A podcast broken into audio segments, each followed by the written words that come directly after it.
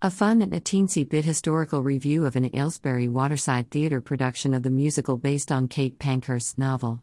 My theatre buddy and I, daughter Phoebe, age 15, went to the theatre last week to see this uplifting musical performance. I found it inspiring and empowering and enlightening and frustrating, how recent it was where it was so tough for women to simply be. Before I continue and to clarify, one of the main post show discussions Phoebe and I had was that the production did not slate men. It was not so overwhelmingly pro women that it left mankind wanting. This celebratory musical has been brought together by the same talented people who took Six to the masses, here and across the pond. I knew I'd enjoy their new show as I had adored Six. Female led stories were brought to the stage accompanied by a trio of musical women who were the on-stage band and very much part of the show rather than being hidden in the orchestra pit. Some of the great women in the story I knew of, such as Emmeline Pankhurst, the author's ancestor no less, and some I didn't, including Mary Anning, the dinosaur discoverer. The show follows 10 year old Jade, who is on a school trip to a museum, night at the museum, etc., and she wants to run away to prompt her parents to finally notice her. Whilst hiding in the museum, she is visited by a plethora of great women from history. Bang Crash Wallop and Amelia Earhart, 1897 to 1937, the transatlantic solo aeroplane pilot, descends onto the stage. Despite becoming lost in 1937, her legacy lives on to this day in the 99's group of female pilots. She sets the seed of adventure in Jade. Next was Sacagawea, 1788 to 1812, meaning either bird woman or boat pusher depending on which native tribe you ask. A Native American pioneer of the west of the USA, an explorer. She originated from a nomadic tribe, so she had learned crucial survival skills before she was taken from her tribe at age 12 before ultimately becoming the celebrated guide and interpreter for the Corps of Discovery explorers, Meriwether Lewis and William Clark. My opinion? Kidnap on every count. And she shared her expertise whilst having a baby strapped to her back. Kudos. Gertrude Ederle, 1905 to 2003, swam onto set wearing pretty much exactly what is shown in the photo. Very watchable, refreshingly womanly, and incredibly funny. I wrongly assumed that Gertrude was English as she had swum the channel. She was, however, American of course, despite her having a Welsh accent. Silly me. Jane Austen, 1775 to 1817, made me chuckle in a smug literary knowing kind of way. It is a truth universally acknowledged that a single woman in possession of a good fortune must be in want of a puppy. Whilst the esteemed author did not publish her writings under her own name in her lifetime, she did not hide her gender, proclaiming that her novels were written by a lady. Then Emmeline Pankhurst, 1858 to 1928, marched on stage and belted out a fantastic tune quoting the immortal Deeds Not Words slogan. So women only got the vote in 1918? After all my grandparents had been born?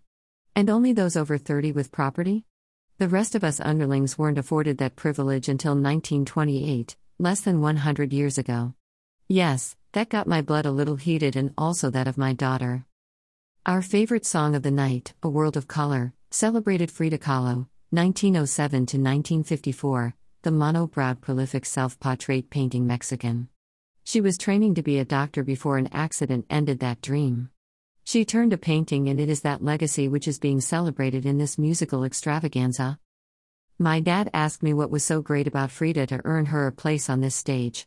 I have to admit that despite seeing her face on many a cushion and poster, she is not quite as groundbreaking and glass ceiling smashing as the other truly great woman here. However, she is clearly a feminist icon with comments such as I will not restrict my self expression in order to fit your idea of what a woman should look like. During this great song, one of the on-stage band, a former cast member of Stomp, joined the actors with drums and sticks and treated us in the audience to a rendition from that show. Phoebe had already seen Stomp and recognized the drumstick work, which was magical. All in all, a showcase of amazing women played by amazing real women. Mary, Mary, Marie, and Marie. So clever a song, so brilliantly performed. Mary Seacole, 1805 to 1881, was a Jamaican born nurse who cared for soldiers during the Crimean War. Born to a Jamaican mother and Scottish father, she was refused permission to join Florence Nightingale's team so she funded her own travels. At only 12 years old, Mary Anning, 1799 to 1847, discovered the first complete ichthyosaur skeleton. She continued finding fossils that helped change humans' understanding of prehistoric life and natural history. As she was a woman, she did not get credit for her discoveries, and only in recent years was this rectified. Marie Curie, 1867 to 1934, was a Polish French nationalized double Nobel Prize winner for both chemistry and physics, the first woman to win it and the only person to win it twice in two fields. Her pioneering work on radioactivity saw her discover the elements polonium and radium, the latter of which is still used today to treat cancer. Marie Christine Chilver, 1920 to 2007, was a British secret agent in World War II and went by the alias Agent Fifi. Originally recruited after escaping the Nazis and helping a British airman return to England, she went on to test the security of trainee spies as part of the Security Operations Exec, SEO. It was rumored that agents like Fifi would attempt to seduce male trainee spies to persuade them to reveal their secrets. Those that told all were sacked.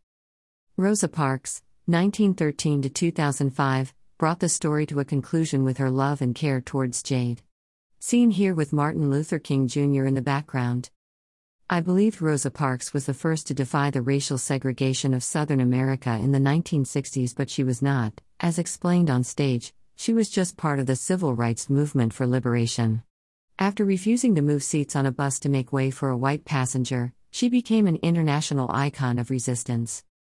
Anne Frank, 1929 to 1945, made a brief appearance sung a lullaby duet with Rosa. More was made of the importance of her diaries than of her and her family's time in the war, and rightly so. A huge resounding finale of Fantastically Great saw five large neon lit letters, spelling GREAT being danced around the stage, and at one point they spelled Greta, which was quite clever. Clapping and cheering from behind masks ensued from a slightly depleted audience due to the dreaded COVID, no doubt. This musical comes highly recommended by both me and Phoebe. Finally, my favorite woman on stage wasn't actually a character, but an actress, Christina Modestou.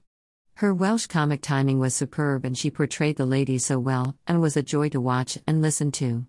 Plus, she really, really can sing a tune, boy oh boy can she. Or should I say girl oh girl?